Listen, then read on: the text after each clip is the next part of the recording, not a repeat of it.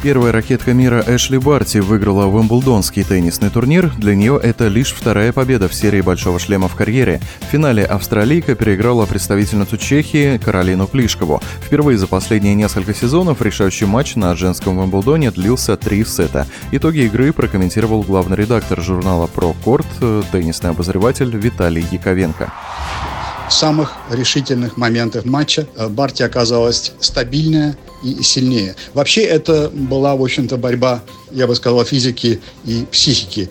Ну, известно, что у Барти были проблемы с физической формой в этом сезоне. Она была вынуждена пропустить несколько серьезных турниров, в том числе Раунд Гарос из-за травмы бедра. И было далеко не очевидно, что она на Уимблдоне пройдет так далеко.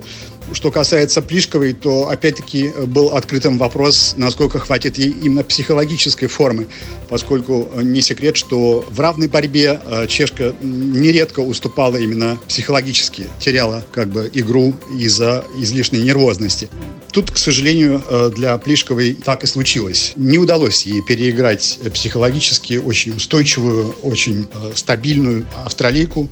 Каролина Плишкова провалила начало матча, проиграла первый сет, во второй партии в упорной борьбе сравняла счет, однако в решающем сете чешка снова неудачно начала и уже не смогла догнать соперницу. Конечно же, таким поворотным пунктом послужил брейк в третьем сете, когда на своей подаче Плишкова вдруг сыграла очень-очень вяло, я бы сказал, просто безвольно. Ну, это можно, конечно, объяснить тем э, сверхнапряжением, которое она испытывала во втором сете, который выиграла но, с другой стороны, это как раз и послужило, как я сказал, ключевым моментом. Это слабость, которую она, в общем-то, себе позволила и стала причиной, в конце концов, поражения в решающем сете.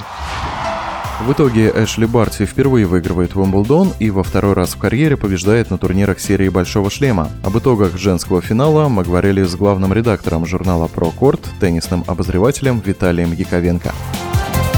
Решающий